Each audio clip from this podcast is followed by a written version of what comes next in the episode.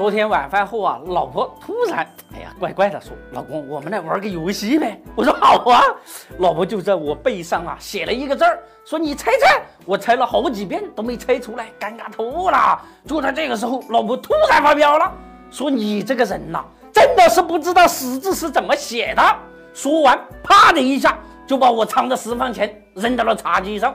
这只是一个笑话啊！我们今天看一看。监管让庄家知道识字到底是怎么写的。曾经有一个律师跟人谈事的时候，一定会掏出一个小本本进行认真的记录。无论过多久，他都能够把前一次见面的细节说的是一清二楚。这个人创下了 A 股的一个新纪录，发墨三十四亿。在 A 股，一个谨慎的律师是怎样蜕变成为一个嗜血的庄家的呢？我们今天的主角叫先言，是两家上市公司的庄家，在德隆系、明天系他们面前，那简直就是个渣渣呀！可是先言骨子里是瞧不起德隆系他们的，因为先言是专业的律师出身，德隆系他们太草莽了。身上啊有一股浓浓的乡土气息。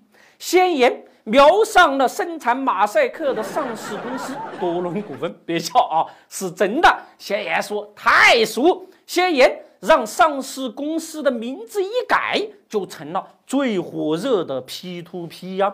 先言在让上市公司更换马甲期间。操纵多个账户买入 P to P 的股票，同时释放了大量虚假信息，把股民那是撩拨的受不了啊，蜂拥而入。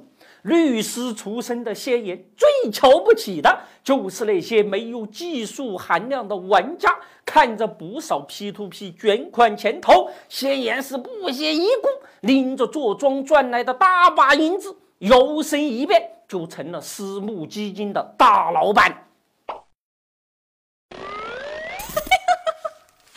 你们都知道吧？我知道啊，就猪八戒那地方。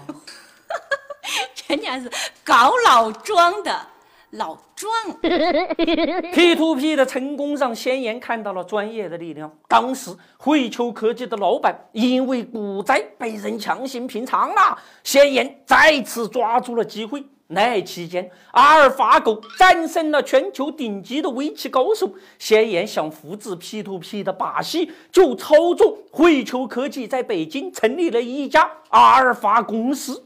A 股遍地都是狼啊，聪明人岂止一个先言呢？先言很快就遇到了同样放杠杆进来的竞争对手劫道啊。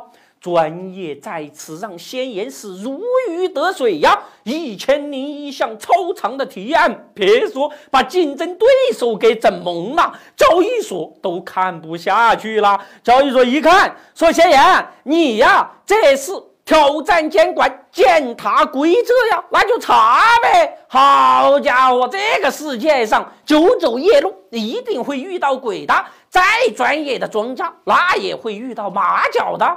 问题的关键是，三十四亿的罚没，先言如果不交，会有什么样的后果呢？反正飞机高铁他是坐不了了，那一种要用身份证的高消费，那是没戏的，弄不好还会坐牢的。专业是生产力，如果把专业当成愚弄游戏规则的工具的话，那在游戏的道路上，迟早是要出轨的。A 股是一个江湖，它不是法外之地。庄家跟盗墓的最终都会是一个下场，那都是要上缴国家的。面对庄家的巨额罚没，也许股民们会说：“往脸上抹黑照镜子，那是自找难看。”